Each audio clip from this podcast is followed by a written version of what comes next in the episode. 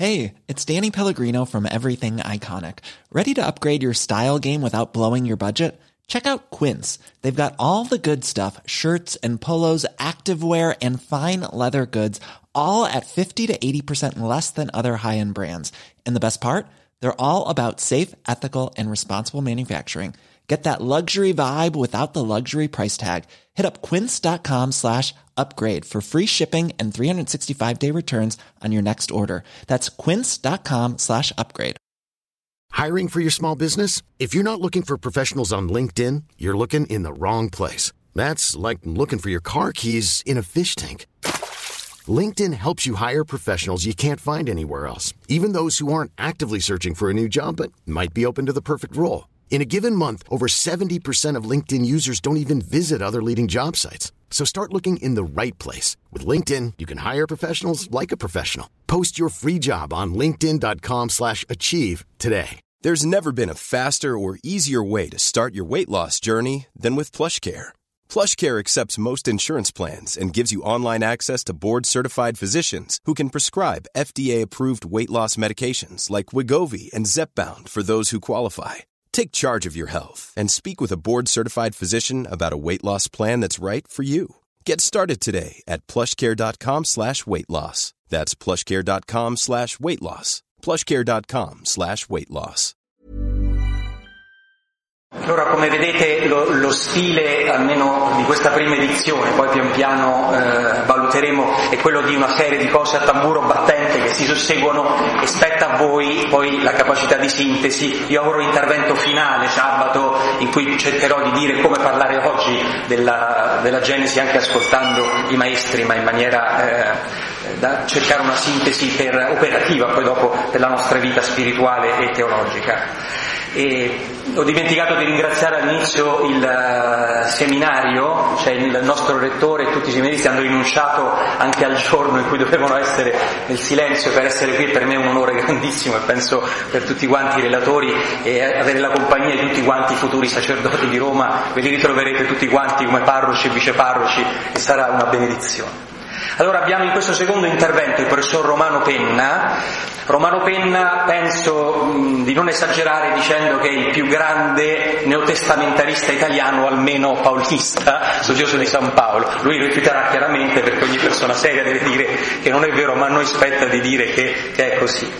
E la mia esperienza dei suoi scritti, e invito a leggerli, è che unisce una conoscenza del testo biblico alla grande conoscenza del contesto ellenistico e del contesto ebraico, cioè quando si affronta un tema il, eh, qualsiasi della scrittura sentite che ci sono gli, tutti gli elementi del contesto dell'epoca, no?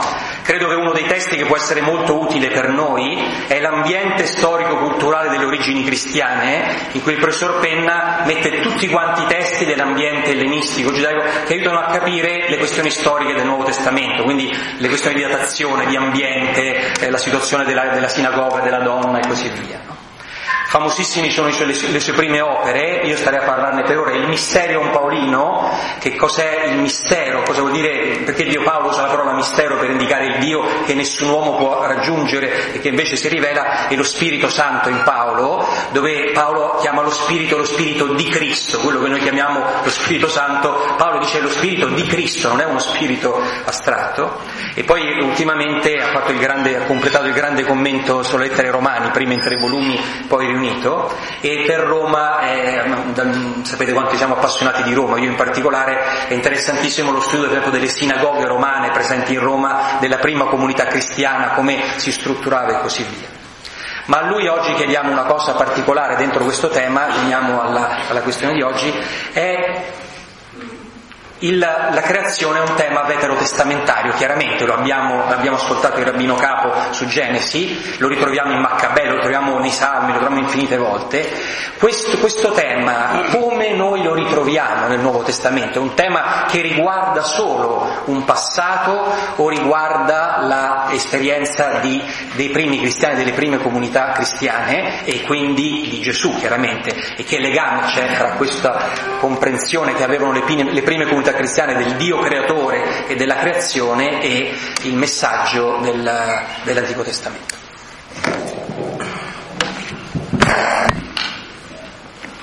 Grazie per la presentazione, eh, la quale costituisce un genere letterario a sé stante, sempre, insomma. E comunque un cordiale saluto a tutti voi.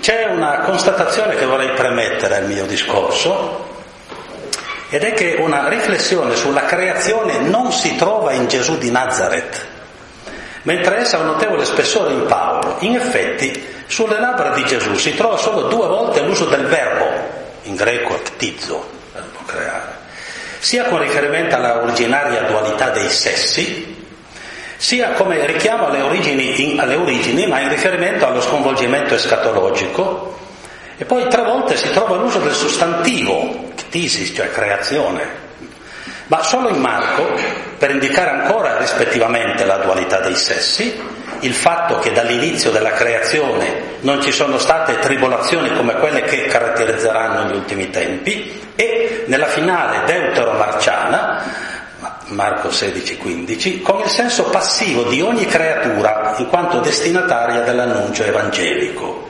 Annunciate l'Evangelo ad ogni creatura. Come si vede, si tratta di pronunciamenti cosmologici sostanzialmente beh, quasi irrilevanti. Ad essi non aggiunge praticamente nulla il termine cosmos, che si trova spesso in bocca a Gesù nel quarto Vangelo, poiché qui viene impiegato come una semantica sostanzialmente negativa, essendo inteso per lo più come sfera dell'opposizione a Dio e alla sua rivelazione nel Logos Cristo. Così invece non è per le sue trentacinque occorrenze nelle lettere autentiche di Paolo e neppure nelle ventotto del rimanente epistolario, dove non si nota alcun interesse cosmologico. Un'altra premessa riguarda il rapporto con le matrici e i paralleli culturali.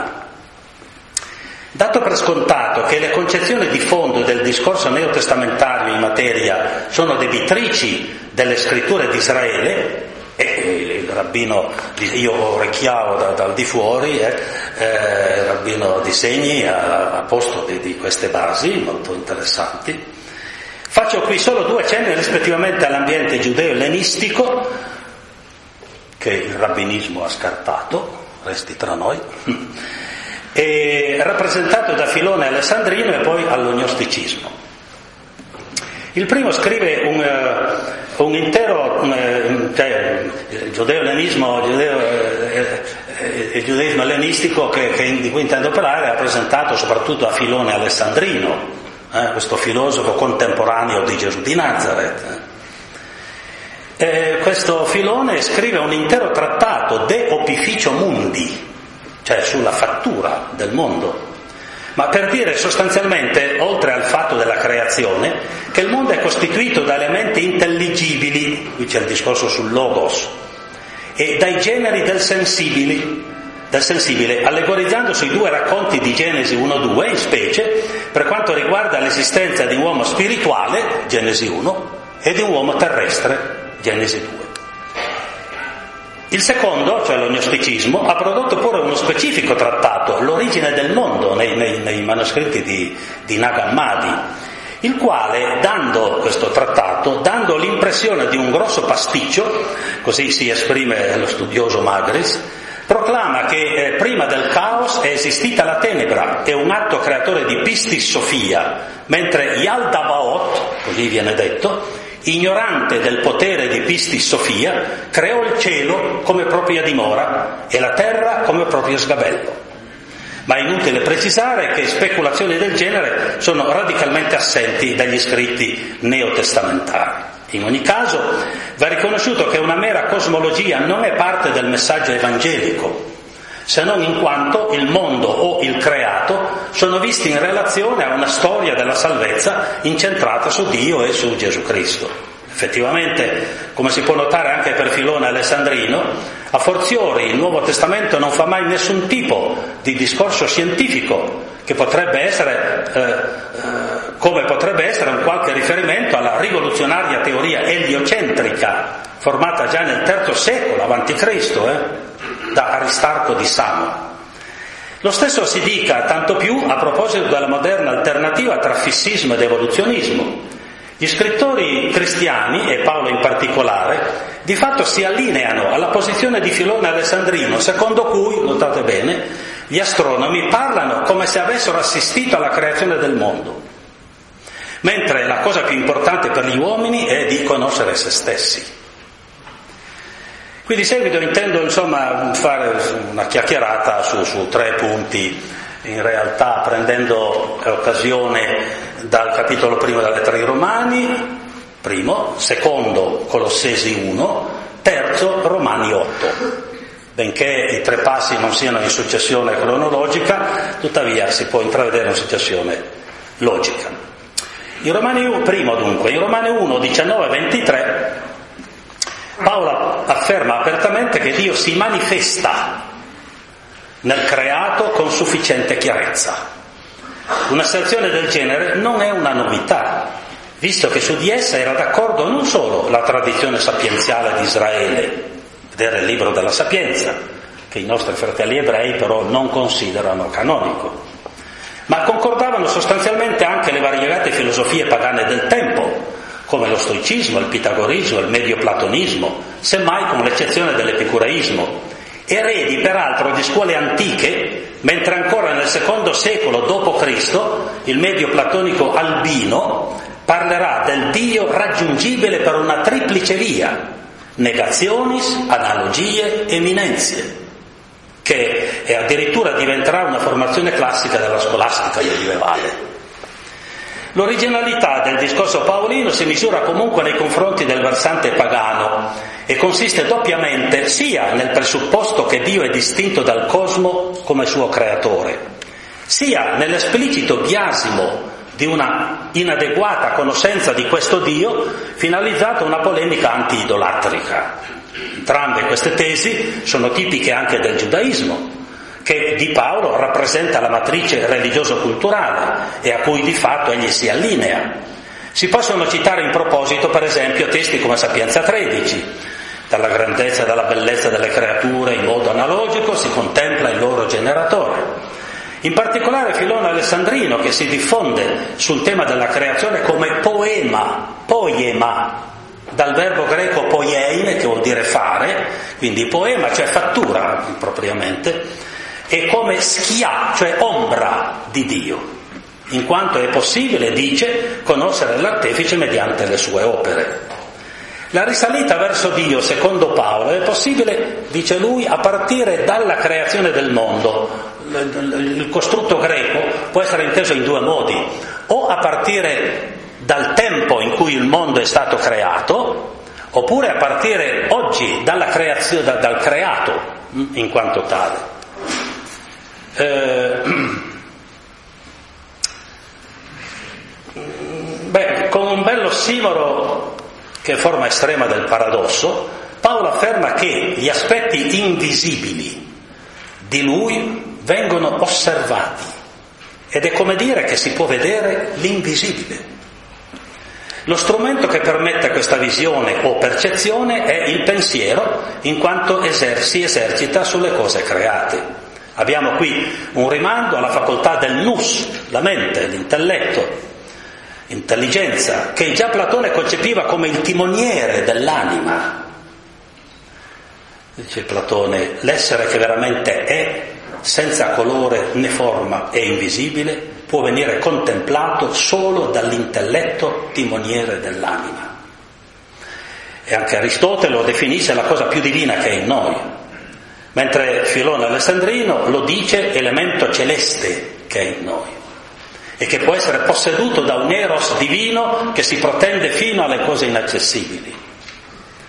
L'affermazione paolina implica indubbiamente un atto di fiducia nelle possibilità della ragione, e anche se poi l'Apostolo prosegue col dire che gli uomini non hanno glorificato né ringraziato Dio come sarebbe necessario, costituisce the key problem, come è stato detto, per chiunque volesse negare una teologia naturale in Paolo. Alcuni commentatori infatti indeboliscono variamente l'idea di una effettiva conoscenza razionale di Dio, sostenendo di volta in volta o che Paolo qui in realtà pensa soltanto ad Adamo e al suo peccato, appunto con un passaggio dalla conoscenza a un, manca- a un mancato riconoscimento, o che Paolo si riferisse a una conoscenza di tipo esistenziale, anche se inavvertita, comune a tutti, cioè al fatto che la vita degli uomini è obiettivamente sorretta, arricchita e guidata da Dio, oppure che Paolo non intenderebbe opporre una conoscenza teorica al riconoscimento pratico, ma vorrebbe dire che la stessa conoscenza di Dio viene mantenuta e garantita solo se essa è accompagnata dal riconoscimento o riconoscenza nei suoi confronti. Sta di fatto che, a proposito di attributi divini, Paolo ne enumera due, e solo due, come accessibile alla conoscenza umana: la sua eterna potenza e divinità.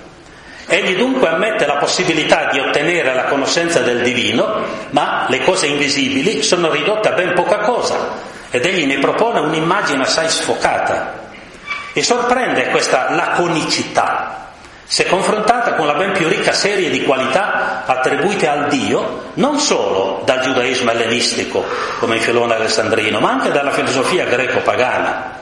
In effetti il discorso sul divino da parte della grecità è molto più denso e positivo di quanto Paolo supponga scrivendo la sua lettera. Evidentemente l'Apostolo, come si vedrà dopo, ha in mente soprattutto la religiosità popolare, nutrita di mitologia e perciò ben più esposta all'idolatria. I due attributi da lui enumerati, d'altronde, sono formulati in modo tale da costituire una coppia indissociabile, quasi una endiadi, per cui tra le due parole non c'è una distinzione formale, ma l'una è intesa come complemento dell'altra. Ci si potrebbe chiedere se questa rispettiva sottolineatura non intenda, alla maniera della filosofia del tempo, distinguere tra potenza ed essenza, per dire che Dio è attingibile dalla conoscenza umana soltanto sotto il primo aspetto della potenza, mentre il secondo resta inaccessibile.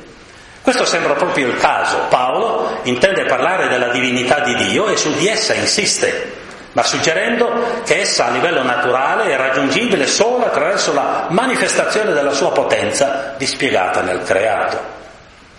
Lasciamo qui da parte la tesi paolina della inescusabilità e vediamo piuttosto in che cosa la conoscenza naturale del divino, secondo Paolo, è stata ed è deficitaria. Ciò che gli interessa sottolineare in realtà non è tanto il dato di un effettivo esercizio della conoscenza, ma il dato dell'enorme scarto verificatosi tra la dimensione teorico-noetica di questa conoscenza stessa e gli es- esiti concreti, vitali, a cui essa di fatto ha condotto. L'insieme risulta un severo atto di accusa, sia ai greci sia ai giudei, impostato secondo una doppia negazione: non lo glorificarono né gli manifestarono gratitudine, seguita poi in forma avversativa dalla descrizione degli aspetti deprecabili in cui di fatto si è tradotta questa mancanza. È chiaro che la doppia negazione costituisce una sorta di tesi da cui si deduce per converso ciò che invece sarebbe dovuto avvenire. Il biasimo di Paolo sulla mancata glorificazione e gratitudine verso Dio va certamente in primo luogo ai gentili. Egli però evidentemente non tiene conto delle molteplici e genuine espressioni di preghiera che nella grecità pagana vanno dagli antichi inni omerici fino ai più recenti inni orfici e alle aretalogie di Iside, passando per i testi eucologici di tragediografi e soprattutto il bell'inno al Zeus di Cleante. Non, non, non si può morire senza averlo letto, eh? L'inno al Zeus di Cleante. Ecco. Per non dire delle svariate preghiere innalzate in specifici momenti cultuali. Si potrebbe, vedo che c'è un po' di brusio, eh? Si potrebbe pensare che l'Apostolo alluda a forme di autosufficienza quali troviamo per esempio nell'orgoglioso stoicismo di Seneca: è inutile pregare gli dèi, eh? Eh, tu devi essere socio degli dèi, non supplice. Cioè devi costruire te stesso. Ma un altro filosofo stoico come Epitteto parla invece della necessità di cantare a Dio in tutte le occasioni l'inno più solenne, come conviene alla stessa natura umana. Dico in confidenza che per me Epitteto è il santo pagano per eccellenza. In realtà Paolo, pur non ricorrendo al termine specifico, pensa piuttosto all'idolatria in quanto contraffazione dell'idea di Dio e del culto più conveniente da rendere a Lui. La polemica anti-idolatrica in tutte le lettere paoline è rara, essendo di fatto tematizzata solo nel nostro testo. Infatti, bisogna onestamente rilevare che l'Apostolo, udite udite, dedica molto più spazio alla polemica contro la legge mosaica che non a quella contro gli idoli. La pagina di Romani uno, diciotto, trentadue è sostanzialmente l'unica a prendere di petto l'argomento e a trattarlo piuttosto ampiamente con toni molto rimarcati. E dunque all'idolatria che Paolo pensa quando scrive che gli uomini divennero vani nei loro ragionamenti e si ottenebrò il loro cuore ottuso. In ogni caso non si tratta di un giudizio indiscriminato sull'insieme della religiosità pagana, ma di un giudizio mirato. Contestualmente infatti la frase non fa che introdurre i seguenti versetti ventidue e ventitré che appunto vertono sulle rappresentazioni materiali del divino e sul culto reso loro, cioè sull'idolatria. Propriamente Paolo non polemizza con il politeismo, che anzi ammette altrove come dato di fatto socio-religioso in primo Corinti otto, cinque, ma è specificamente nell'idolatria che gli vede il vaneggiamento, l'ottenebramento e l'ottusità dei ragionamenti e del cuore umani. Oh, ricordo qui en passant che la polemica eh, beh, diciamo antidolatrica, questo è un, è un linguaggio giudaico, non greco, ma la polemica antimitologica è già propria di Platone. Platone ha criticato la, la, il politeismo di Omero e, e, e il loro antropomorfismo al pari, se non più, di quanto faranno poi i padri della Chiesa. Eh, il verbo vaneggiare è impiegato alcune volte dai settanta proprio in rapporto all'idolatria, e per indicare gli idoli si impiega molto spesso l'aggettivo mataios, cioè vano, vuoto, nullo, inconsistente. Eh, nel libro della Sapienza poi sono gli stessi uomini idolatri che vengono detti vani, stolti, e l'idolo è esplicitamente qualificato come Dio inconsistente, nullo, theos mataios. In parallelo adesso sta il verbo scotizzo, cioè tenebrare. Un analogo parallelismo si verifica tra i due sintagmi, eccetera, ma non andiamo, sorvoliamo. Andiamo al secondo punto, la componente cristologica della creazione. Nel discorso di Paolo appena esaminato non c'è sorprendentemente alcuna componente cristologica. Una connessione tra cosmologia e cristologia invece è rinvenibile qua e là in altri testi neotestamentari che trattano della mediazione di Cristo Logos nella creazione primordiale, eh, non solo primo Corinti otto, sei, ma il celebre testo di Giovanni uno, tre, no? Ma l'affermazione più icastica su di un loro collegamento si trova nella deuteropaolina lettera ai Colossesi, e precisamente nell'inno cristologico del capitolo primo, da quindici a venti, dove non solo si dice che in Lui furono create tutte le cose, ma soprattutto si afferma che tutte le cose sussistono in Lui. Questa seconda frase, se vogliamo fare il verso a concetti teistici, sembra odorare di pancristismo, o meglio di panencristismo, come se il Cristo, risorto, fosse il nuovo principio divino immanente che innerva di sé la realtà al modo del Dio, scusa l'areopago, nel quale viviamo e ci muoviamo e siamo. Per la verità il contesto è, per così dire, farcito di costruzioni preposizionali, di cui questa è solo una. C'è, oltre a in Lui, c'è anche mediante Lui e c'è anche verso di Lui, nello stesso verso.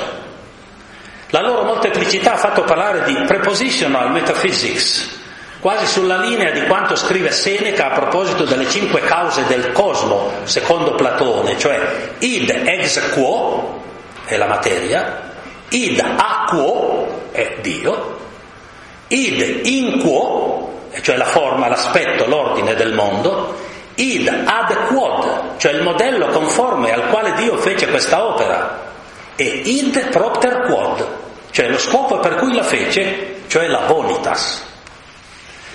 Certo abbiamo in Colossesi una delle punte massime raggiunte, secondo me, dalla cristologia neotestamentaria, che va ben oltre una prospettiva cristologica meramente giudaizzante, quale si trova per esempio negli inni di Luca uno due, il Benedictus, il Magnificat, non Dimitis, che sono inni giudeo-cristiane in realtà.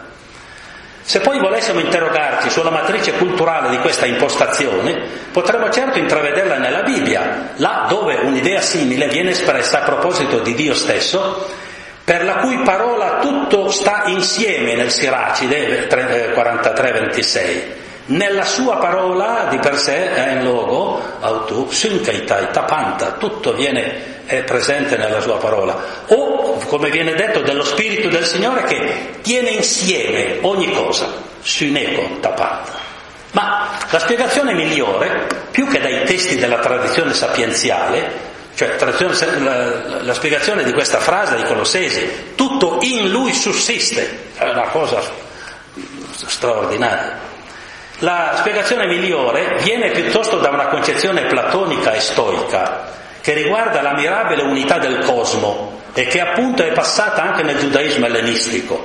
Infatti lo stesso, scusate se sono un po' pedante, richiamo a parole greche, insomma, ma il verbo usato qui da Paolo, che è synistemi, che significa mettere insieme, compattare, costituirsi, assumere consistenza. Questo verbo si ritrova, oltre che in un trattato pseudo-aristotelico, tutto viene da Dio e tutto sussiste per Dio, si trova anche nei papiri magici greci. Invoco te, Eros, autore di tutta la creazione, dal tempo in cui il mondo sussiste, e si trova soprattutto in Filone Alessandrino, che nel solo De Opificio Mundi, già citato, e quindi in contesto creazionista, lo impiega ben ventiquattro volte, cioè questo verbo che indica la sussistenza, la consistenza. Eh, in buona sostanza, ometto alcuni testi, insomma, eh, citiamo Marco Aurelio, questa frase innica alla natura, alla physis. O natura, da te viene ogni cosa, in te è ogni cosa, a te va ogni cosa. In buona sostanza, in Colossesi uno diciassette abbiamo una cristologia cosmica che concerne un giudizio qualitativo sull'essere e quindi sulla composizione statica del mondo. In quanto tale, essa va oltre, oppure sta prima, di una cristologia non solo della pura mediazione primordiale. In lui tutto è stato, mediante lui, no? Eh, che in principio era il Logos, il Logos era presso Dio, e il Logos era Dio. Tapanta. A lot can happen in the next three years. Like a chatbot may be your new best friend. But what won't change? Needing health insurance. United Healthcare Tri-Term Medical Plans are available for these changing times. Underwritten by Golden Rule Insurance Company, they offer budget-friendly, flexible coverage for people who are in between jobs or missed open enrollment. The plans last nearly three years in some states, with access to a nationwide network of doctors and hospitals. So for whatever tomorrow brings, United Healthcare Tri-Term Medical Plans may be for you. Learn more at U H one dot com. Planning for your next trip? Elevate your travel style with Quince. Quince has all the jet-setting essentials you'll want for your next getaway, like European linen, premium luggage options, buttery soft Italian leather bags, and so much more. And is all priced at fifty to eighty percent less than similar brands. Plus, Quince only works with factories that use safe and ethical manufacturing practices. Pack your bags with high-quality essentials you'll be wearing for vacations to come with Quince. Go to quince dot com slash pack for free shipping and three sixty-five day returns.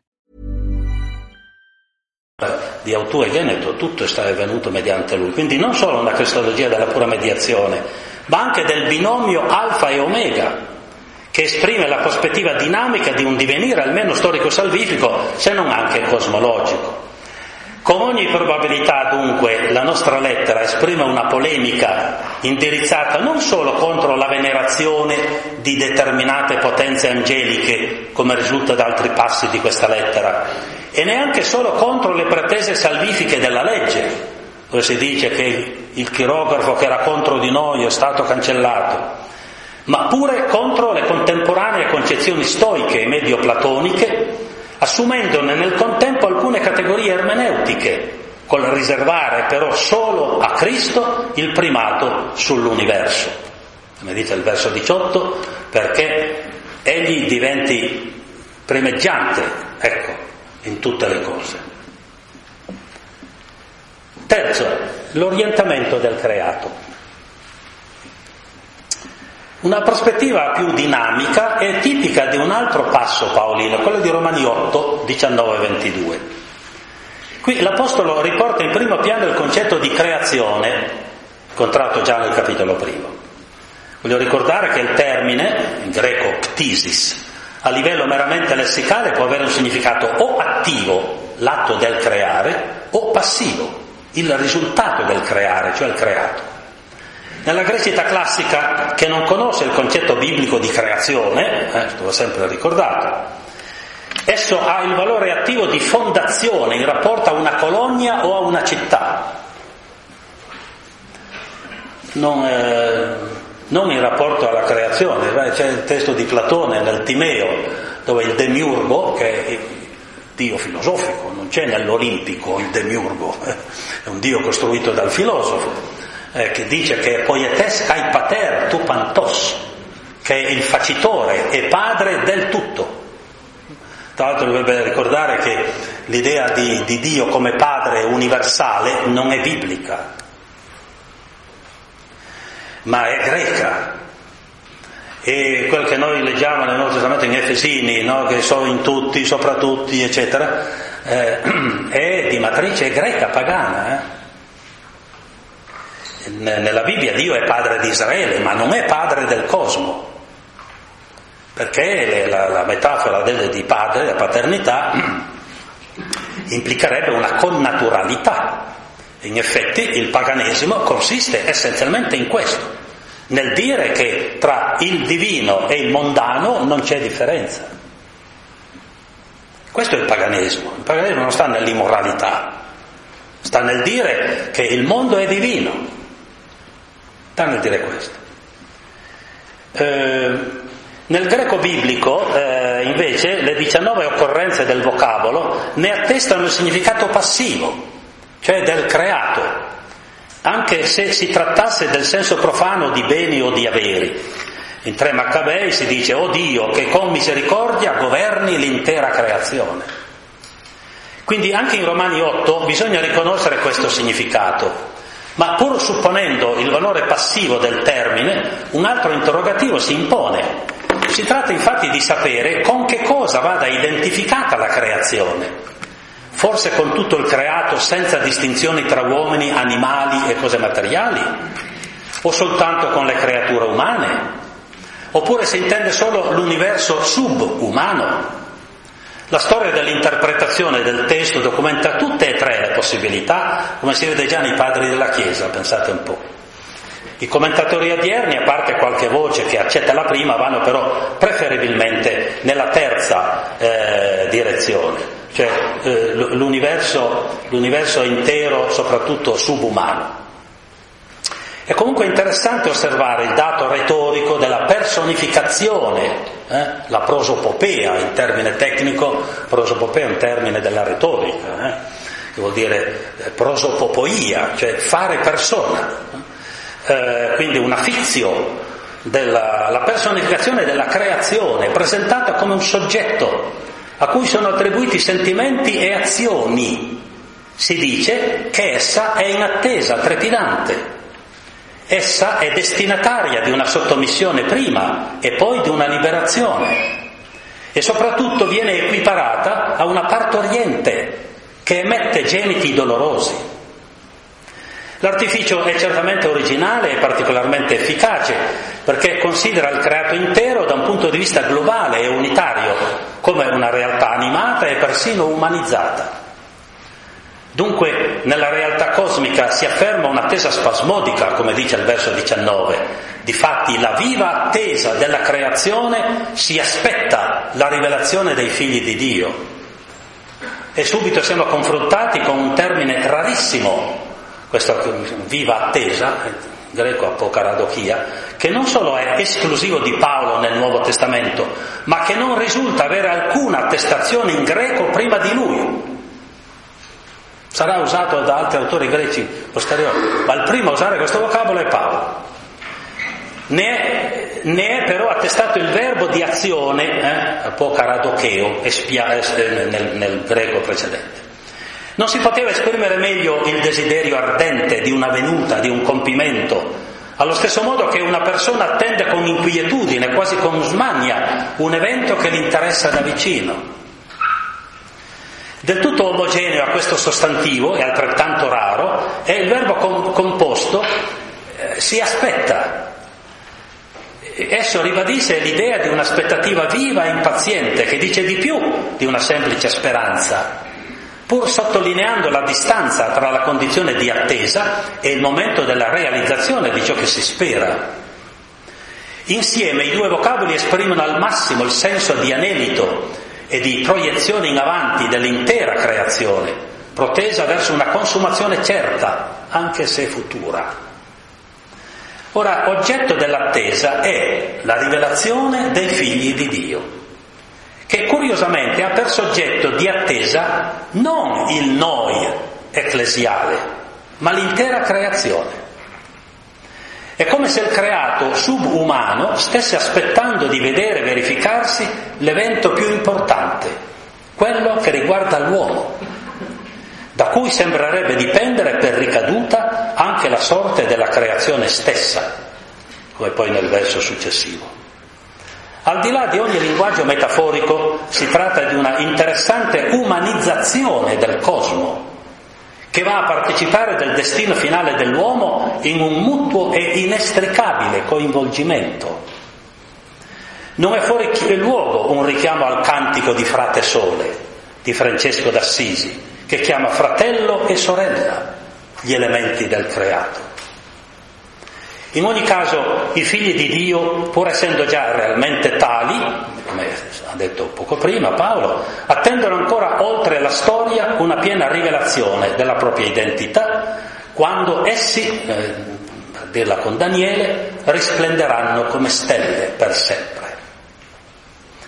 Paolo non dice come ciò avverrà, egli si accontenta di sottolineare la diversità in meglio dell'esito escatologico rispetto all'attuale esistenza nel mondo.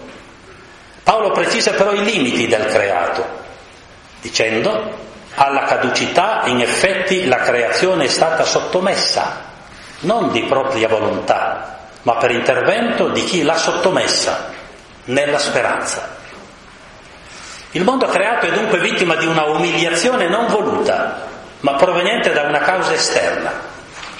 Si tratta probabilmente di un intervento imperscrutabile, risalente a un misterioso piano di Dio stesso, possiamo perdere qui il diavolo o altre cose.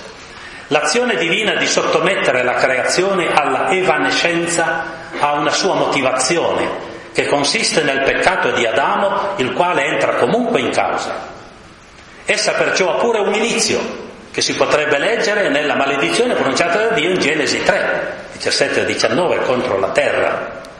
Ma poiché qui Paolo non fa il minimo cenno a questo testo, è meglio pensare a una conduzione generale delle cose da parte di Dio e a una sua indiscutibile sovranità su tutte le creature, anche in quanto deboli e mortali.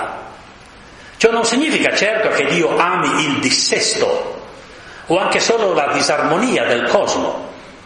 Piuttosto Paolo suggerisse che l'attuale situazione di squilibrio del mondo appartiene a un piano divino imperscrutabile. Di fatto l'Apostolo afferma qui da un punto di vista cosmologico un universalismo che da un punto di vista amartiologico, cioè del peccato, ha già sostenuto per tutti gli uomini, secondo cui cioè giudei e greci sono tutti sotto il, sotto il peccato, in Romani tre nove, e che Dio ha rinchiuso tutti nella disobbedienza per avere misericordia di tutti. Del resto, in un sistema monoteistico rigoroso non si può pensare diversamente, come si legge per esempio in Isaia quarantacinque sette, dove Dio dice, pensate un po', io formo la luce e creo le tenebre, faccio il bene e provoco il male, dove si usa lo stesso verbo bara del primo versetto della Genesi.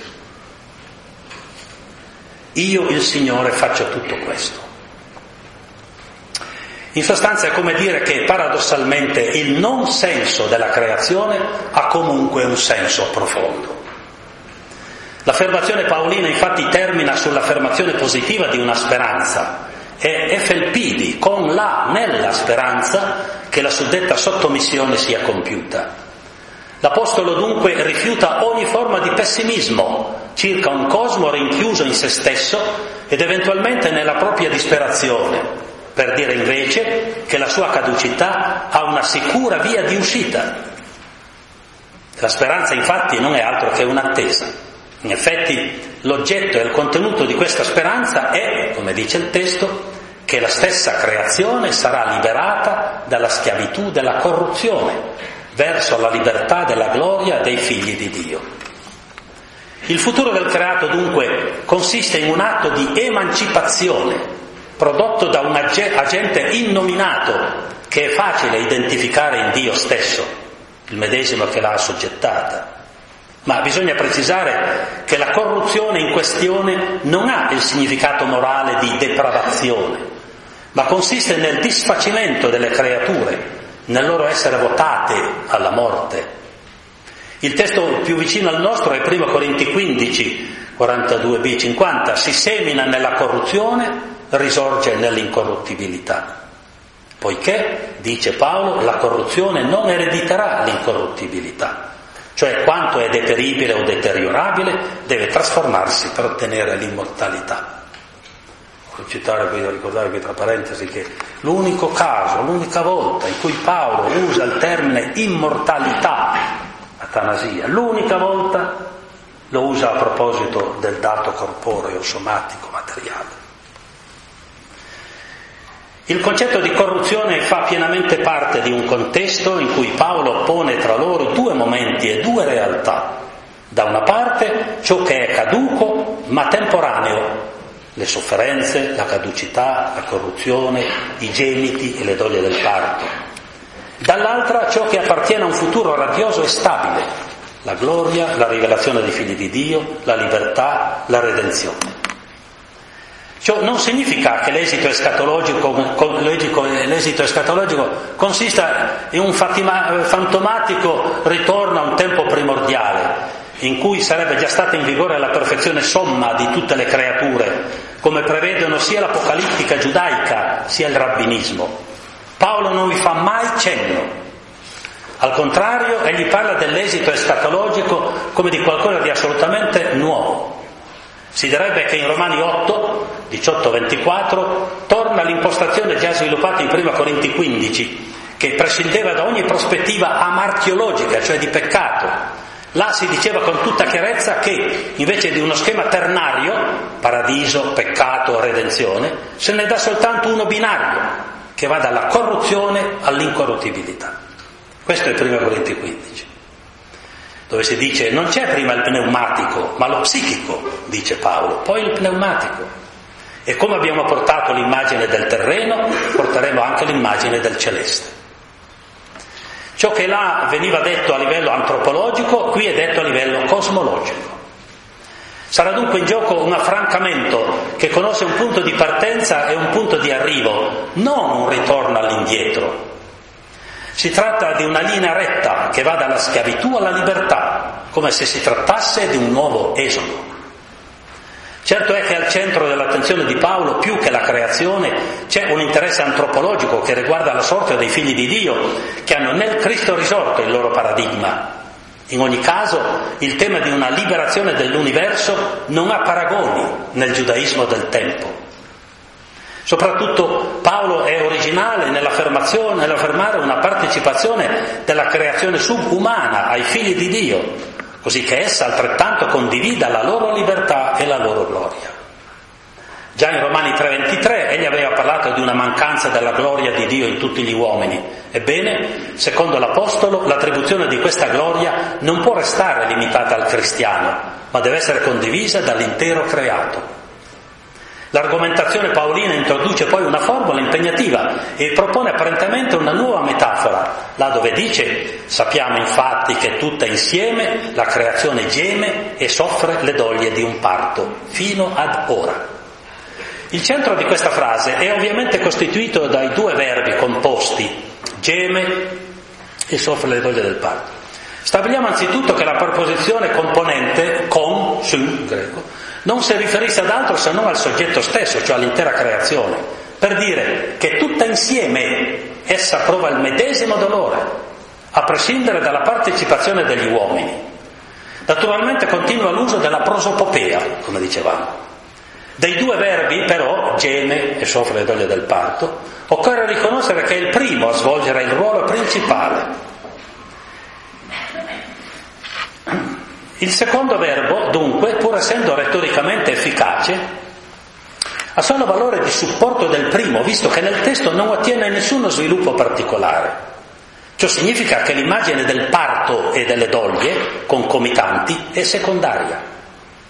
I due verbi perciò concorrono insieme a descrivere soltanto una situazione di grande dolore e di forte travaglio, come in prima Tessalonicesi cinque, verrà improvvisa su di loro la rovina come le doglie di una donna incinta e nessuno scamperà. Lo si vede bene già nella combinazione dei due verbi eh, già in Omero, ma insomma eh, voglio eh, semplicemente ricordare qui che Eh, il, il dies natalis, avete presente nel, nel linguaggio liturgico, dogmatico, non so, dies natalis, che è quello della morte, è un'espressione di Seneca, non è cristiana, è di Seneca, che, ehm, che praticamente intende questa vita attuale, storica, come una gestazione, e la morte è il parto. Non è che si elucubri sull'aldilà, ecco, ma eh, però il, dies, il, dies, il giorno della morte è il dies natalis. Eh, Paolo dunque non dice propriamente che la creazione sia come una partoriente che sta per generare un nuovo mondo, ma piuttosto che essa è, la creazione, in una situazione di dolore, quasi oppressa dal suo stato di sofferenza, sia pure destinato ad essere oltrepassato. D'altronde l'espressione che chiude la frase fino ad ora, geme le doglie del parto fino ad ora, non è volta verso il futuro, ma guarda soltanto al presente in quanto prosecuzione di, di esperienze dolorose già in corso. Il messaggio quindi non è che la sofferenza presente produrrà in quanto tale e comunque un bene nel futuro, ma che i tormenti del presente non dureranno per sempre. Ed è per questo motivo che anche il tema giudaico delle doglie del Messia, si trova nel rabbinismo, non fa il caso nostro. Esso infatti parla dello scatenarsi futuro di indicibili afflizioni cosmiche e morali, mentre Paolo si riferisce a sofferenze che già perdurano dal passato fino ad oggi. Per quanto riguarda una possibile eco del testo di Genesi tre diciassette, maledetto sia il suono, il suolo per causa tua, va notato che Paolo non intende affatto i patimenti del creato come una punizione, dato che essi non dipendono da una volontà malvagia del creato stesso. In ogni caso non si deve assolutamente escludere una prospettiva di futuro radioso, che invece è essenziale al nostro brano. Essa non si basa sulla sola metafora del parto, poiché entrano in causa motivazioni cristiane tipiche, anzi cristologiche. Da essa comunque è contrassegnato il contesto epistolare immediato, marcato come dal tema della speranza e dell'attesa. Dice, sì, perché i dolori che travagliano l'umanità non sono rantoli di morte, ma doglie di una nuova nascita. Eh, questa è la, la frase di un commentatore. Paolo rimette poi al centro della scena il fattore antropologico, scrivendo che non solo la creazione, ma anche noi, avendo le primizie dello spirito, gemiamo in noi stessi, aspettandoci la filiazione adottiva, la redenzione del nostro corpo, essendo stati salvati nella speranza. Spe salvi, no? La, la, era il titolo dell'enciclica di Papa Ratzinger, Spe salvi. Eh, dovrebbe dire che Paolo non dice, il Paolo storico non dice mai che noi siamo stati salvati. Noi saremo salvati. E l'unica volta che lo dice al passato lo collega con la speranza, proprio in questo testo qua. Spe salvi. Eh, a parte la menzione dello spirito e dei gemiti umani come condivisione di quelli del creato, l'argomentazione paolina del brano in esame si conclude sul tema della speranza, la quale viene ad essere una vera e propria grandezza esistenziale del cristiano, certo non fondamentale come la fede, ma di fatto coessenziale. E proprio perché la speranza riguarda cose non viste, ciò che non vediamo ce lo aspettiamo con fermezza, con perseveranza.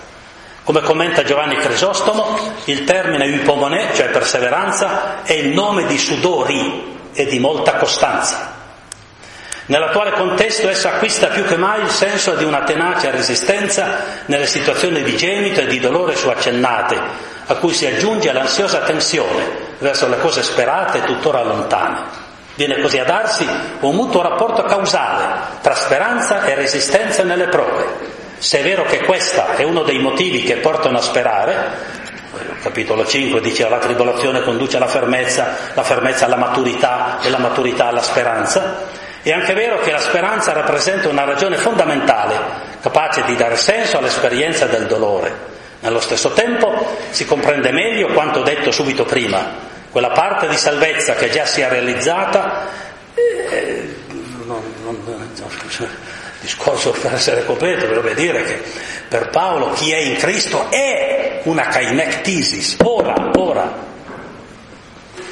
Eh, quella parte di salvezza che già si è realizzata, essa stessa è la prima ragione della speranza, che in ultima analisi si fonda non su quanto deve ancora manifestarsi nel futuro, ma sul passato della redenzione ormai verificatasi in Cristo e quindi sulla fede come sua radice antropologica.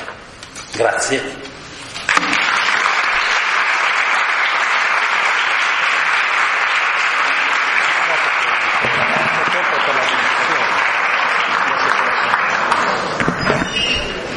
Penso che a nome vostro posso dire che un po' ha preteso troppo da noi il professor Penna, ma anche ci ha nutrito e penso che certe cose mh, le potremo meditare anche pian piano. Una cosa vorrei farvi notare, che io parlo da, da, da responsabile dei catechisti, no? Notate questo riferimento ad altri mondi culturali, dove io lo, lo leggo in maniera straordinaria, anche se è difficile, perché è difficile capire, cioè vuol dire dire che l'uomo dappertutto sta cercando qualcosa.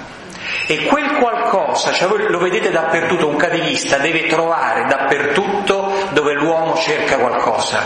Quindi nell'inno di Cleante di Zeus, quindi in Seneca, quindi prendere quelle perle e dire questo è bello, cioè Cristo non è svilito da questo, ma anzi questa cosa attende Cristo. Vi, vi cito una cosa che io faccio risalire a mio fratello, anche se mio fratello dice che non me l'ha mai detto, io sono sicuro che me l'ha detto. Mi, mi colpì questa cosa, lui, eh, noi abbiamo visto piangendo, cioè Titanic, Titanic, uno dice ma che c'entra? Cioè, lui c'è una scena, mi ricordo prima ne parlò, nel, nel Titanic che affonda, ci sono questi due ragazzi innamorati, che sono meno importanti dell'inno di Cleante, ma affonda, si vede la nave una prima volta enorme che sta affondando piena di luci. Poi si vede la nave piccolissima, cioè come un'inquadratura dall'alto, la nave nel buio più totale lancia un razzo di salvezza che è alto un millimetro nello schermo nero e dopo un secondo è già spento. Quell'immagine è come se dicesse, ma dell'uomo e di una donna che si amano, gliene frega qualcosa a qualcuno o il loro amore morirà nell'acqua, nel buio, cioè quella quel doppia immagine, l'amore nostro sembra enorme, io mi innamoro, se, finché non trovo, se no non, non mi dà un bacio non capisco niente, no? Poi però mi domando, ma ha senso che io amo? Quella cosa non è cristiana, ma è un, un uomo che interroga su qual è il senso dell'amore umano, no? Allora a me in questo senso la ringrazio veramente, cioè questo, anche se è faticoso, ripeto, non dovete avere paura, abbiamo faticato sicuramente, lo possiamo, ma è un tentativo di questo, no? E vorrei sottolinearvi una cosa particolare, pensate quando insisto molto in lui, per lui, in vista di lui, cioè si dice che io, anche un ateo, esiste perché Cristo lo pensa. Cioè una persona è viva perché è in Cristo, anche se non è ancora cristiano, anche se... Guardate che è un'affermazione, diceva, è straordinario dire questo, no? Cioè è straordinario. Il popolo ebraico sa che l'uomo esiste se c'è perché Dio non lo, vuo, non lo vuole che finisca. E Paolo dice non è solo Dio, ma, ma, ma c'è in Cristo questa cosa, è, è, è vera, no?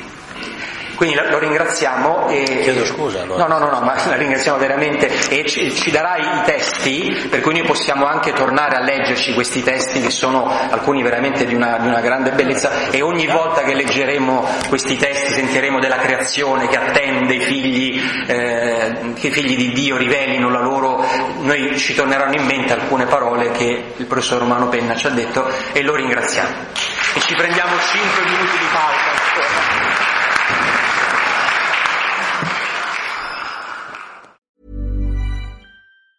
Even on a budget, quality is non-negotiable. That's why Quince is the place to score high-end essentials at fifty to eighty percent less than similar brands. Get your hands on buttery soft cashmere sweaters from just sixty bucks, Italian leather jackets, and so much more. And the best part about Quince, they exclusively partner with factories committed to safe, ethical, and responsible manufacturing. Elevate your style without the elevated price tag with Quince. Go to quince.com slash upgrade for free shipping and three sixty-five day returns. Ever catch yourself eating the same flavorless dinner three days in a row? Dreaming of something better? Well, HelloFresh is your guilt-free dream come true, baby. It's me, Keke Palmer. Let's wake up those taste buds with hot, juicy pecan-crusted chicken or garlic butter shrimp scampi. Mm. Hello Fresh. Stop dreaming of all the delicious possibilities and dig in at HelloFresh dot com. Let's get this dinner party started. Why don't more infant formula companies use organic, grass-fed whole milk instead of skim? Why don't more infant formula companies use the latest breast milk science? Why don't more infant formula companies run their own clinical trials? Why don't more infant formula companies use more of the proteins found in breast milk? Why don't more infant formula companies have their own factories instead of outsourcing their manufacturing? We wondered the same thing. So we made Byheart, a better formula for formula. Learn more at byheart dot com.